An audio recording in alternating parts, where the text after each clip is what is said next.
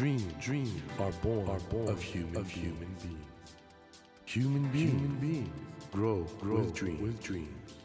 That, that is dream, is dream heart. When you touch, when you that, touch warm that vibration, vibration, a new dream, a new dream will be born, born of you, of you. Dream, dream heart, heart. ドリームハート政教新聞がお送りします皆さんこんばんは森健一郎ですこの番組は日本そして世界で挑戦をテーマにチャレンジしている方々をゲストにお迎えしその方の挑戦や夢に迫っていきます。さあ今夜のお客様は先週に引き続きサッカー解説者の北澤剛さんです。先週は今月の13日から行われるワールドカップブラジル大会のお話を中心に伺いましたが今週はさらに北澤さんの、まあ、ワールドカップについてはいろんなことがありましたから人生を振り返ってみたいと思います。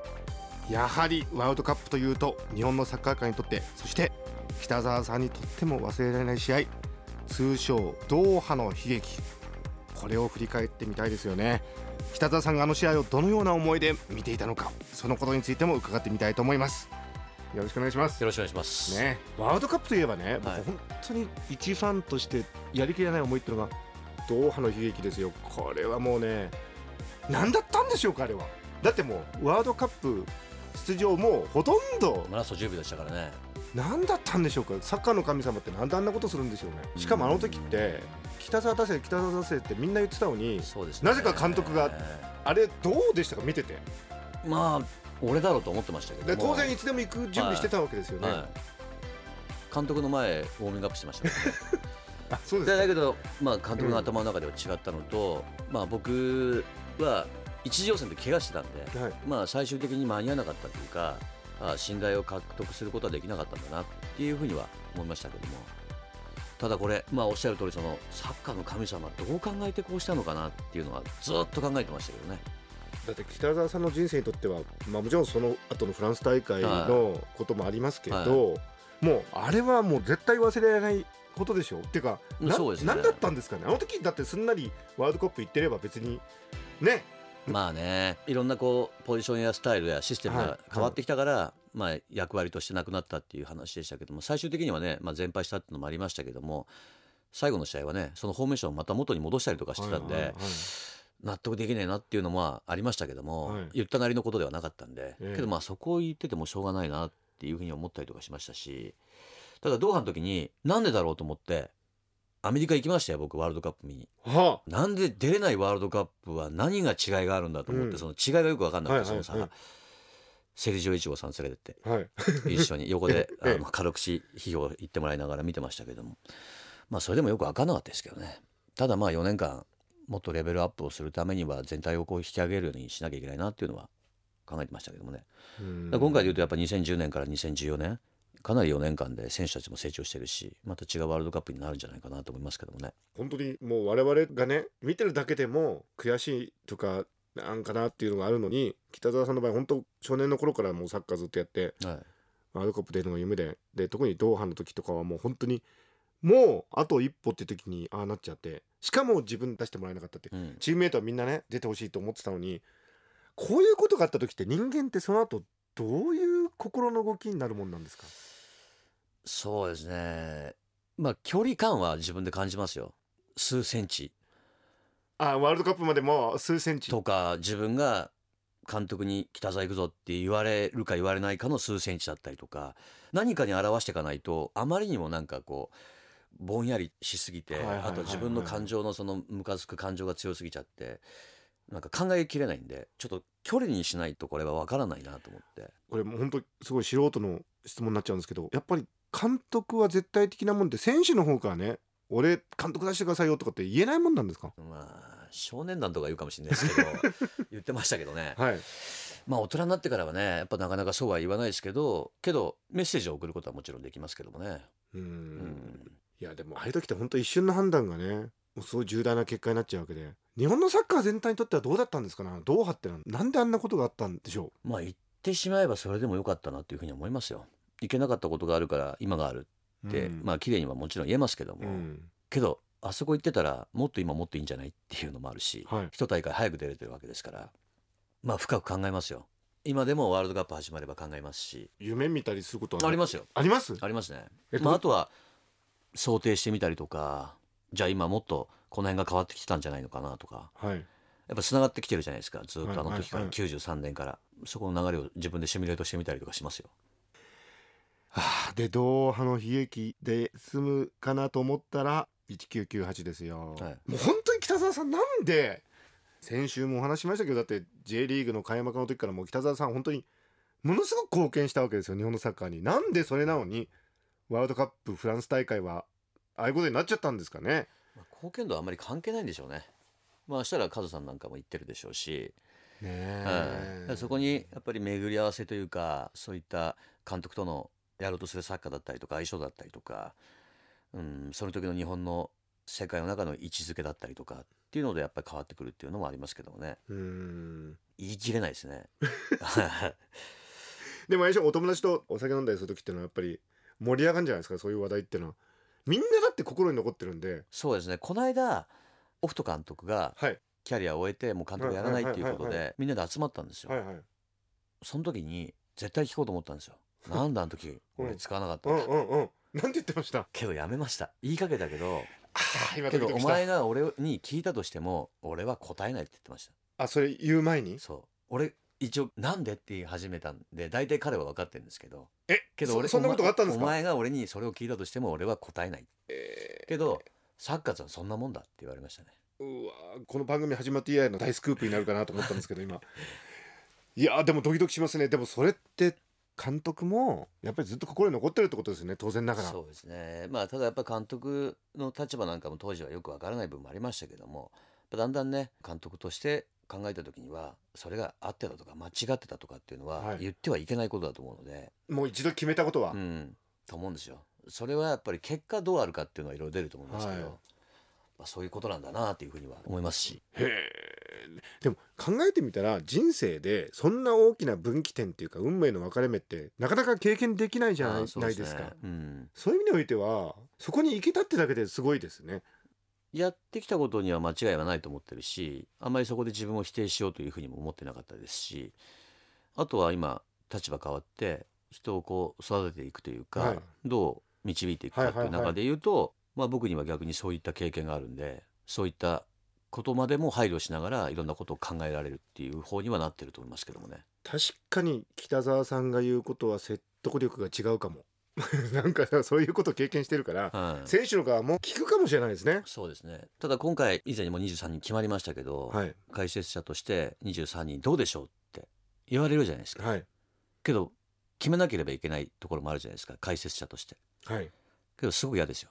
あやっぱり逆にそういう自分がそういう立場になっちゃうと選手の気持ち分かる外さなければいけない選手はそこに出てくるじゃないですはいか、はいはい。すごくだから嫌ですね、あでも逆には将来だから例えば代表監督やられることになった時、どうされます？自分の経験があるわけじゃないですか。い、だからって放棄することはないですけど、はい。けどそういうことには人生左右することだからはい。そこまでのことを考えてやらなきゃいけないしだから軽々しく監督に立つっていうことも持っちゃいけないなと思ってますよ。なるほど。ああそれだけなんか責任が重い。そうですね。そこまでまあたかがサッカーではなくて人生っていう部分も踏まえた中での決断ができなきゃいけないんじゃないかなっていうふうには思いますよ監督っていうのは。これね僕大変興味があるんですけど、はい。名選手が必ずしも名監督になるわけではな,、うん。ないと。要するに現役時代なかなか活躍できなかった方が実は監督になるとすごい名監督になったりもするじゃないですか、うん。これ何なんですかね？その監督として優れた方ってのはどういう方なんですかね？まあ、もちろん指導者の中でも監督に向いてる人とはいはい。コーチに向いてる方もなるほど、分かれてくると思うので、はいそこも間違えてしまうとうん、性質的にはコーチ向きなのに監督やるとやっぱりどうしてもうまくいかないという人もいますよね。北澤さんはどっちやられたいんですか、まあだからその辺を見極めてますよ。だけどどっちかというとそんなこまめな方ではないしうん、どっちかというと判断していく方のが好きなんで監督ですね。その判断する要素をどういうふうに準備しながら決断できるかというところだと思いますけどもね。あと先見えないと無理でしょうね。このラジオ聞いてる方ってのはいろんなお仕事とかされてるんですけどその指導者ないしは監督というかチームを率いる立場っていうのはね、どの世界でもあると思うんですよ。うんで北澤さんってまさにだからいろんな経験してるわけじゃないですか、うん。それこそワールドカップとのいろんなことがあって。どういうリーダーっていうか指導者っていうのは望ましいと思われます？うーん。はっきり言えるのは行き先の決まってない人は無理でしょ。ああそうですか。は。いビジョンというか。もちろん世の中が変わるように日々変わることもあってもいいと思うけど、はい。ある程度の方向性は自分の中で持ってないのは無理ですよね。そこは大きくないですか？だからさっき言ってるようなそのリアクション的にしかいつも発想してない人っていうのは多分その向きではないと思いますし。それってやっぱり現場経験大事ですか？もちろん専門的なものが出てくるんで現場に長くいた方がいいという部分もありますけどけど考え方は多分企業の社長とかも変わらない部分があると思うのでそういう人が来ても結構やれちゃったりとかするものもあるんじゃないですか。うん。北田さんはサッカー以外だとどういうところからそういうねビジョンだとか人の指導ってことのヒントっていうのは得てるんですか？なるべく1週間に1回はサッカーとは関係ない人に会ったりとかいうところは積極的にありますね。いろんな考え方聞いてみたりとか、はいやっはい。はいぱちょっと違うじゃないですか。フィールドが違うくても、はいけど共通するところってあるじゃないですか。はい。そういうのは見てますしあとはその社会貢献でやっぱり世界に出てくっていうところもやっぱ世の中見ていかないとわからないっていうのもあるし、うんでサッカー解説の中でも一つのリーグは1年間にわたってずっとやりたいなっていうのがあって。トレトレンドがやっぱり変わってくるじゃないですか。はいはい。やっぱトップリーグを見とくことによって、まあ、世界の最先端といわれるトレンドをどうキャッチするかっていうことも持ってないとできないしいつまでも10年前の僕のサッカーの考え方が今でも生きてるっていうわけにもいかないじゃないですか。だからそこは変えていくっていうことも持たなきゃいけないしっていうのはありますけどね。忙しいですね。非常になんというか まあそうですね。いろんなものをキャッチしとかないとっていうのはあるんじゃないですかね。やっぱりサッカーの世界ってかなり進化してるってことですよね、早いですね。だからワールドカップなんかでもどういうワールドカップだったのか。例えば守備的なワールドカップだったのか、はい。逆に言えば攻撃的なワールドカップだったのかっていう時代の流れによって違ってきたりとかするのでその辺の見方も面白い部分だと思いますけどもね。今一番気になるサッカー界のトレンドって何ですか？まあそれがある意味ワールドカップで見えてくるっていう部分でもあると思うんですおよ基本的には守備なんですよ。うん。やっぱやられない方がいいんでけどそれはある程度力がないからそれをやることであって、うん。やっぱ攻撃にウエイトを置けるっていうのはある程度チーム力を持ってるところなんでそこをやっぱ中心に寄っていくとトレンドがやっぱそっちに寄っていくっていうことになりますよね。はあ。はあうん。はあこれから我々見るんですけど、はい。どういうところにポイントを絞ってみたら分かってきますか？そういうことって。あー解説者の話聞いてください。そうか解説者の話聞きながら見ると意外とポイントが分かってくると。まあそれは立場的には言いたいところなんですけどただ、うん。解説者によってもその結果を言う人と先を言う人と違いがあったりするのでこの解説者は先追って言ってるなとかこの解説者は応援しかしてねえなとかはい。そういう見方も必要かなっていうふうに思いますけどそうだったら、まあ、サッカーを見てる人と見てない人の差ありますけど次どうなのかって見方の方が面白いですよ。人よりも先に喜べますからね。おあ入るんじゃね？みたいな。入ってから喜ぶよりも。い。やそれってやっぱり必要な能力ですよね。そう思いますよ。皆さん北澤剛さんの解説の試合を見てください。北澤さんが数字が取れる解説者だという評判がまず業界に広がりそしてそれが将来の日本代表監督へのですね道につながると。あの本当にいよいよワールドカップ始まるんですがこの番組はですねドリームハートといってまあ人生の夢を育みたいと。うん。そういう番組なんですが、うん北澤さんについて私はやっぱりまあ夢果たしたような気もするんですけどすでにねせサッカー選手としてはいろんな意味で。うん。だけどこれからの夢って何ですかね？いいお父さんになるかな。ちょっとちょっと。そうですか。でもそれはでも素敵な夢ですね。はうん。いまあねあのー家庭も大事ですからね。はい。ええ。あんまりサッカーに飛び回ったりとかサッカー行き過ぎていると、ええ。一番重要なやっぱり家庭をおろそかにしてしまう可能性もあるのでやっぱりいいお父さんでいるっていうことはまあ大事だなと思いながらもやっぱりワールドカップの優勝じゃないですか日本が。そこにどういう形で関わりたいですか？うんそれが今の僕の行動なんですけどね。なるほど、ええ。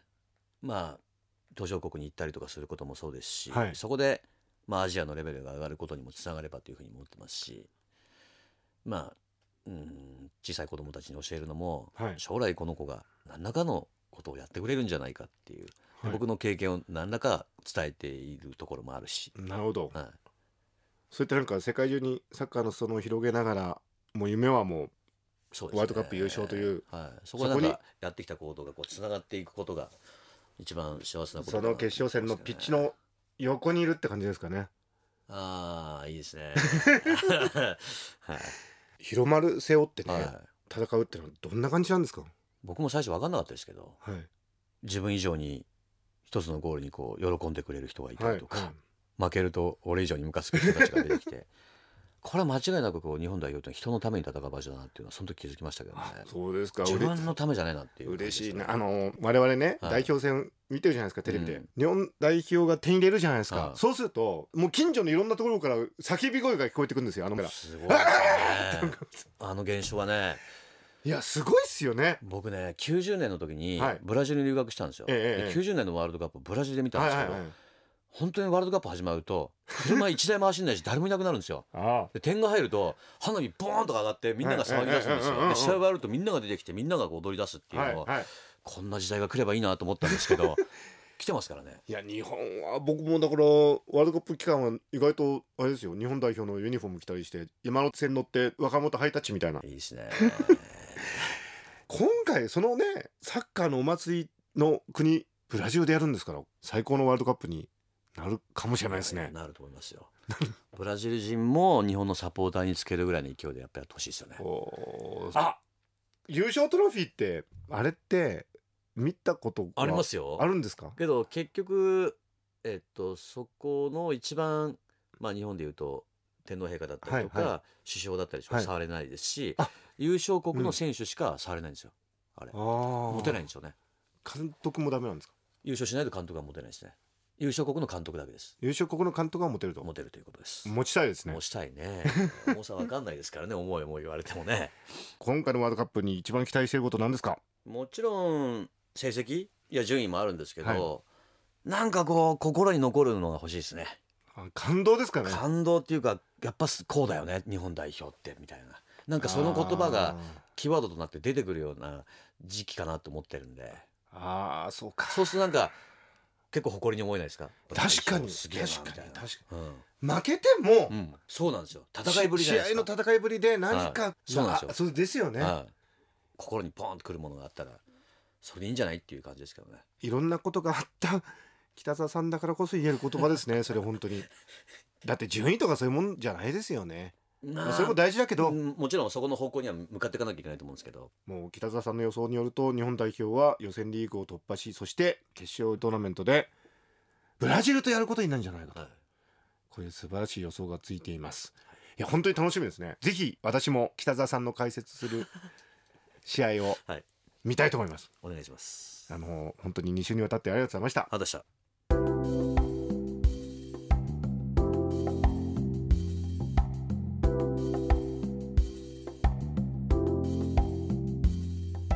Dream, dreams can't be seen, can't be seen with a naked, eye. naked eye. But we sure can, sure live, our live our dreams. Dream, dream heart is in you, is in you, and it will make, it will make a brand, a brand new, new you, you. Dream, dream heart. ドリームハート今夜お迎えしたお客様は先週に引き続きサッカー解説者の北澤剛さんでしたいやーねドーハの悲劇の時のあのオフト監督はなぜ北澤さんを使わなかったのかっていう。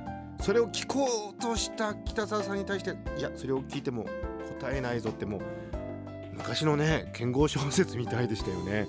まあでもそういうなんかあのいろんな挫折苦労されたからこそ北澤さんがね今後やはりサッカーの指導者として大変あの力を発揮されるんではないかというそういう確信を私得ました、まあ、北澤さんご自身もね日本チームを将来ワールドカップで優勝させるんだとそういう強い夢を持ってらっしゃるということなんですけども、えーそこに至るねこの果てしないサッカーの道我々もねテレビの前でそしてラジオで今回のワールドカップ見守っていきたいと思います。